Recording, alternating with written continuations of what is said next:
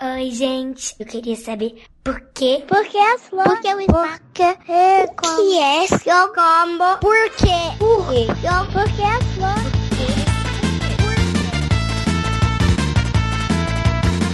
Bem-vindos a mais um episódio do Psy Kids. Sai, kids, porque sim não é a resposta.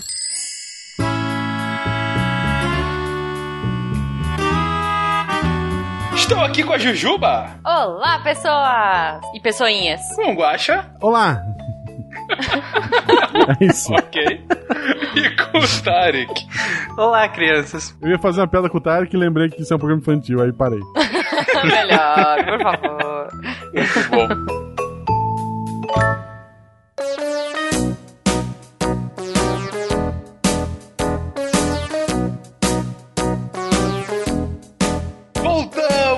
Aqui para mais um episódio do Psy Kids. Aquele esquema de sempre, gente. Crianças perguntam, cientistas respondem. E para começar, começar uma pergunta especial. Serei um tanto quanto ególatra. E tá as crianças tudo loucas perguntando o que, que diabos é ególatra. Ególatra. Vocês saberão por quê? Todo mundo virando pro pai e perguntando.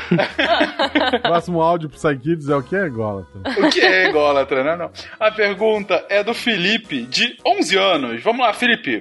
Eu sou a Lara, tenho 8 anos e essa é a pergunta do Felipe, de 11 anos. Qual é o animal mais resistente do mundo? Qual é Ah. o animal mais resistente do mundo? Se você é um ouvinte do SciCast, você já pode imaginar qual é a resposta pela completa adoração que o SciCast e esse host tem por esse animal. E não à toa! É ele! Sim, sou eu que responderei essa pergunta!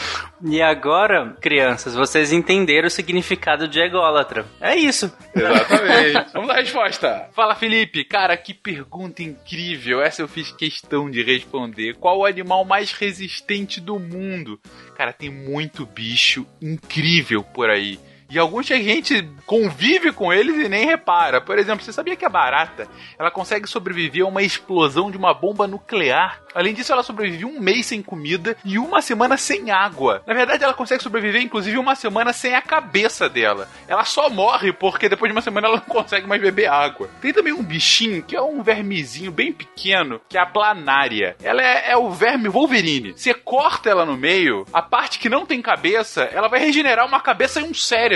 Na verdade, alguns cientistas já cortaram essa planária em 250 pedacinhos bem pequenininhos e ainda assim ela conseguiu se regenerar. Outro bicho que é um Wolverine ambulante é a água-viva. A água-viva, na verdade, é o bicho que tem muitos órgãos mais antigos da Terra, tem mais de 700 milhões de anos e tem uma espécie chamada Turritopsis nutricolas, que ela é imortal. É mais ou menos o seguinte: quando ela atinge a maturidade, ela volta a ser criança. É como se um adulto chegasse a 50 anos e de repente acontecesse alguma coisa com ele e ele voltasse a ter 5 anos. E tudo bem, continua sobrevivendo. Se essa espécie não for comida ou não tiver algum tipo de doença, ela simplesmente não morre. Ela é imortal. Eu tô falando aqui de bichinhos pequenininhos, mas tem um bicho grande também que é muito resistente. É o pinguim. O pinguim imperador, ele é a única espécie que consegue sobreviver na Antártida durante o inverno, a mais de 60 graus centígrados negativos, cara. Olha o frio que ele consegue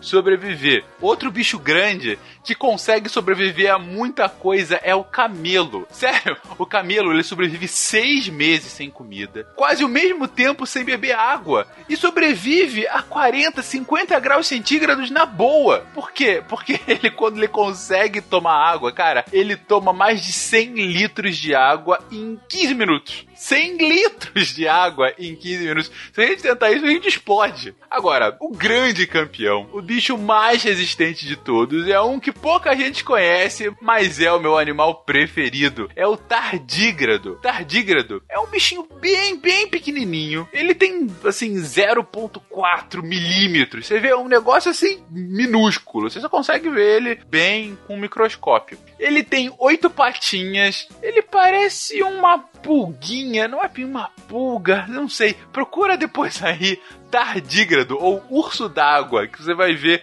como ele é fofinho. Mas por que, que ele é tão relevante para sua pergunta? Cara, ele sobrevive a praticamente tudo. ele consegue sobreviver ao zero absoluto, a temperatura mais fria que existe, menos 273 graus centígrados. Não, não dá pra ficar mais frio do que isso. Ele sobrevive. Ele sobrevive a até 150 graus centígrados. Cara, imagina, 150 graus. Ele sobrevive à pressão de 6 mil atmosferas. 6 mil atmosferas, cara, é 6 mil vezes o que você vive normalmente. É você colocar ele no lugar mais fundo do nosso oceano e ainda assim ele sobrevive. Ele consegue sobreviver a mil vezes mais radiação do que nós humanos conseguimos. E ele ainda consegue sobreviver no espaço. Alguns cientistas levaram o tardígrado para o espaço, levaram um monte de tardígrado para o espaço e aí deixaram ele lá por um tempo e trouxeram de volta. Mais de um terço sobreviveu e muitos deles conseguiram se reproduzir depois, cara. É o único bicho da Terra que consegue sobreviver no espaço, porque ele consegue também viver uma década sem água. Cara, são 10 anos sem tomar água. Cara, ele é praticamente imortal. Então, assim, tem muito bicho muito resistente, mas o bicho mais resistente de todos, sem dúvida alguma, é o tardígrado. Um beijo, Felipe. Espero que você tenha gostado da resposta e continue pesquisando sobre esses bichos incríveis, porque, cara, eles são sensacionais. É isso, Felipe. Depois dessa explicação sensacional desse cientista que vos respondeu, Humilde. é humilde, muito humilde, essa é a resposta. O tardígrado é o bicho mais resistente. Eu queria deixar registrado pro ouvinte que tá na dúvida. Nossa, eles ficaram em silêncio pro Malta gravar isso tudo? Não, o Malta gra- pré-gravou isso, Gravou sozinho. gravou sozinho e se auto-chamou e se auto-elogiou. Aham. É isso que a gente tem aqui.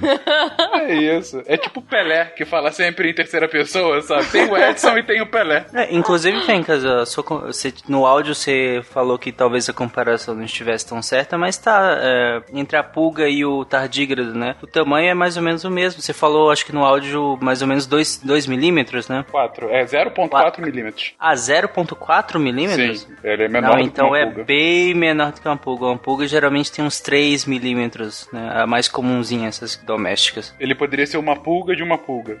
Exatamente. Excelente. Lembrando os nossos pequenos ouvintes que mais resistente do que o tardígrado são nossos sonhos. Ó.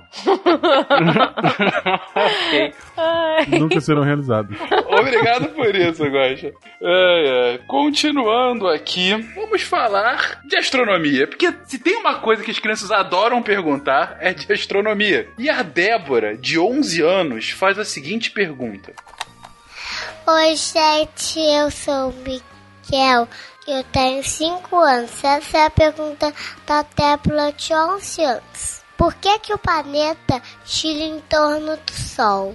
Tchau, gente. Por que o planeta então gira em torno do Sol? Essa é a pergunta da Débora. Pra te responder, Débora, a gente chamou o nosso físico, músico, cineasta, faz tudo, peão pra toda obra, Peninha, para responder. Vamos lá, Pena. Oi, Débora. Essa é muito boa. Por que o planeta gira ao redor do Sol? Ele gira ao redor do Sol porque ele já nasceu rodopiando ao redor do Sol e ninguém tirou ele dali. É, tirar um planeta do lugar é complicado, né? Mas como é que ele nasceu rodopiando? Como que é essa história? Na verdade, ele nasceu de uma nuvem uma nuvem gigantesca feita de gás e poeira. É uma nuvem tão grande, é enorme, muito maior do que o Sol, muito maior do que o sistema solar. É uma nuvem gigante, imagina uma nuvem gigante. Mas é maior ainda, tá? E essa nuvem, ela estava vagando no espaço, né? Ela veio, na verdade, de uma explosão de uma outra estrela, mas hum, não vamos falar sobre isso, senão daqui a pouco a gente volta muito, né? Vamos, vamos na nuvem.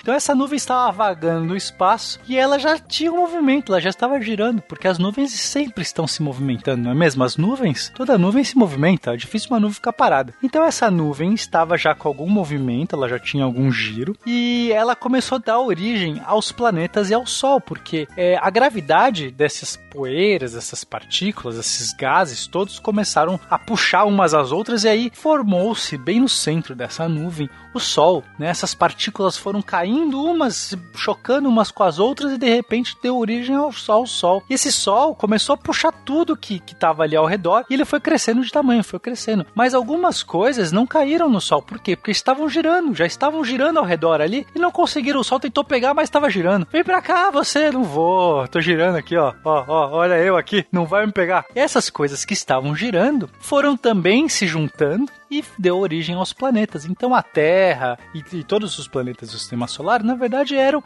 um monte de nuvem, de partícula, de poeira, de gás que se juntaram, formaram um planeta e ele já nasceu girando, porque os que não estavam girando, eles já o sol pegou todo mundo. Então só sobrou quem não tava, quem tava girando, quem sobrou nessa história toda para poder virar um planeta e contar essa história. Tá bom? Espero que tenha ajudado aí, viu, Débora? Beijo para você.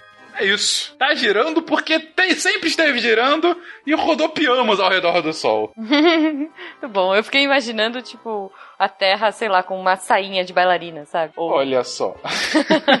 eu, eu pensei no peão da casa própria. Peão da casa própria. pensei mais na festa junina, na verdade. Festa ah, junina. Fofo ah, também, fofo. Sempre fofura. Olha, aí o, o, o, nosso sistema solar é tipo a ciranda dos planetas. Que fofo. É verdade, é verdade. Mas voltamos agora para falar um pouco do nosso corpo humano. Porque a Mirella, de 9 anos, tem uma pergunta. Oi pessoal do Sério Kids, eu sou o Gui, tenho 10 anos e essa é a pergunta da Mirella, de 9 anos. Por que as pessoas têm 5 dedos?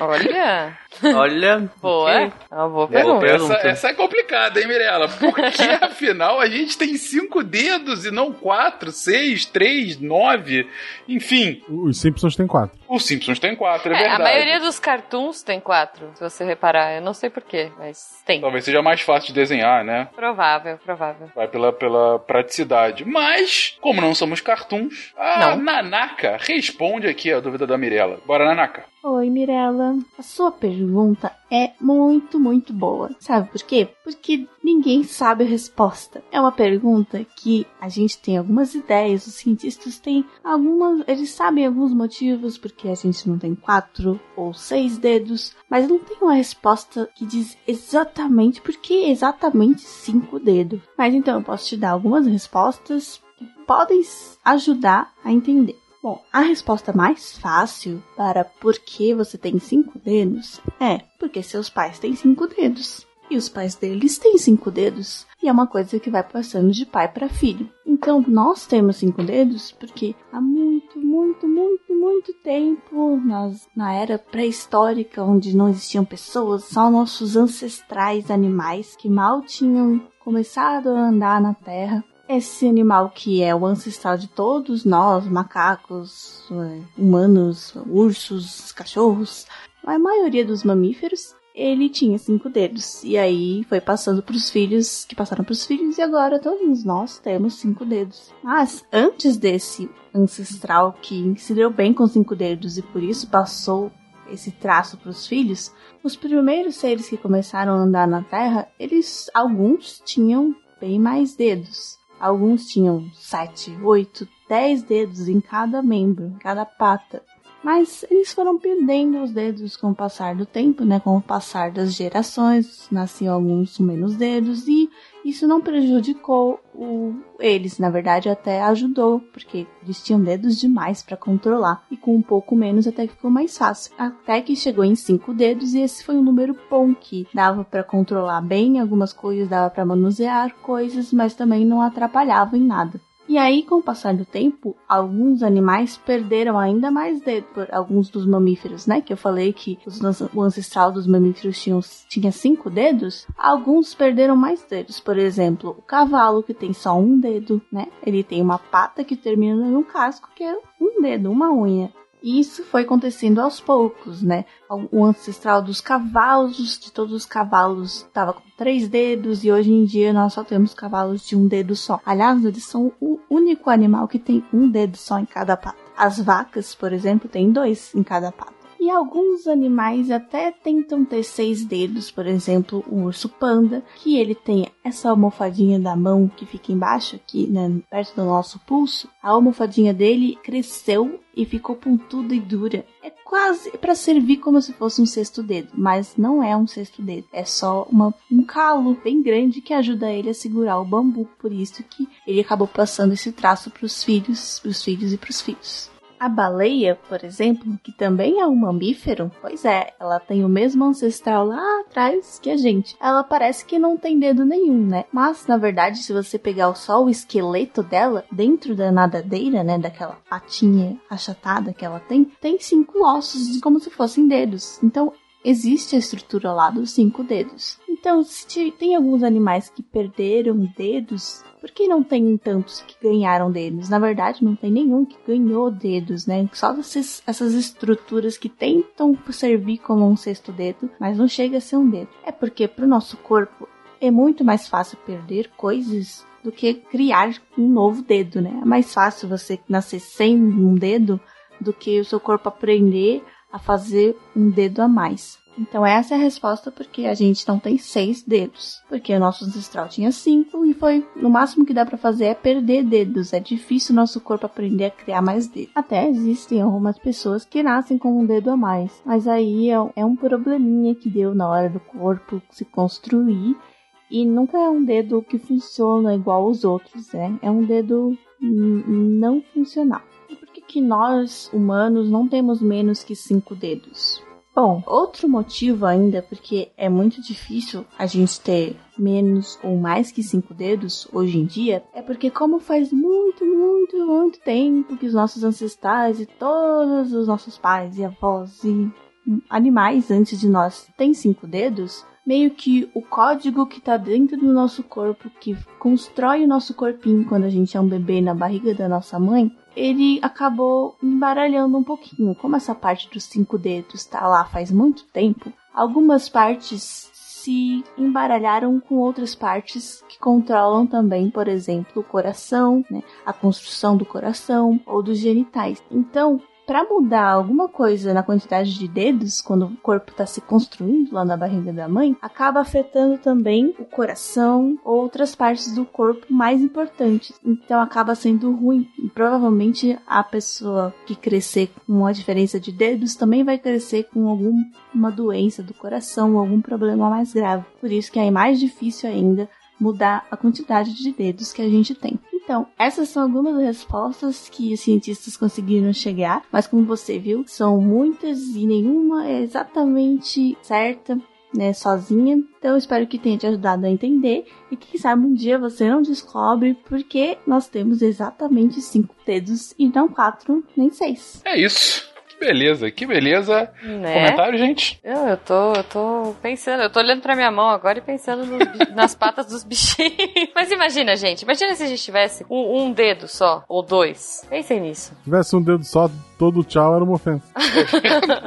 Excelente. Não, e a gente precisa muito do dedão, né? Se a gente não tivesse o dedão, é. como é que a gente ia pegar as coisas? Olha que louco. Falam que esse foi um grande diferencial do, do da nossa espécie, né? O polegar opositor, porque ele possibilita, diferentemente de outros animais, possibilita que a gente pegue coisas, né? Nosso Exato. cachorrinho consegue pegar com a boca no máximo, porque ele não consegue usar a patinha para segurar algo, né? E a gente não, Sim. a gente não só consegue segurar o objeto, como manusear o objeto. Daí, uma grande vantagem nossa para outros animais. Ele não consegue, no caso, com uma patinha só, é, pinçar um objeto, por exemplo, né? Esse Exatamente. movimento de, de, pinça que a gente faz com o polegar opositor é, uhum. é o que deu vantagem evolutiva enorme pra gente. Que a gente tem uma destreza, não só em conseguir segurar os objetos, mas em fazer o que a gente chama de movimentos finos, né? Que são coisas bem delicadazinhas de fazer que outros animais não conseguem fazer. Tipo pintar um desenho dentro da linha. Com certeza. Tipo fazer ferramentas, que é uma coisa que só praticamente a nossa espécie consegue fazer. Mas, uma coisa muito bacana da resposta da Nanaka, e eu queria fechar esse episódio com isso, gente, é: tem coisas que nem os cientistas sabem responder exatamente ainda. E acontece, tem muita pergunta por aí que a gente ainda quer saber exatamente as respostas. E é por isso que você tem que continuar se informando para aprender cada vez mais, para ter mais conhecimento e para que você mesmo vire um cientista no futuro e consiga chegar a essas respostas. Como disse a Nanaka, talvez até responder porque afinal a gente tem cinco e não quatro ou seis dedos. Exatamente. Se você tem alguma dúvida, não fica chateado às vezes quando alguém não sabe responder. Pelo contrário, estuda, quem sabe alguém já respondeu que você ainda ainda não chegou nessa pessoa, ou mesmo quem sabe um dia, como o Fencas falou, você responde. É isso. E com esse pensamento, acabamos aqui o episódio. E lembramos sempre que se você quiser mandar perguntas pro SciKids, é só enviar para contato@scicast.com.br. Um beijo, gente. Até semana que vem. Beijo. Beijo, gente. Espero que vocês tenham levantado seu, seu dedão pra gente. Tchau, gente. Até semana que vem.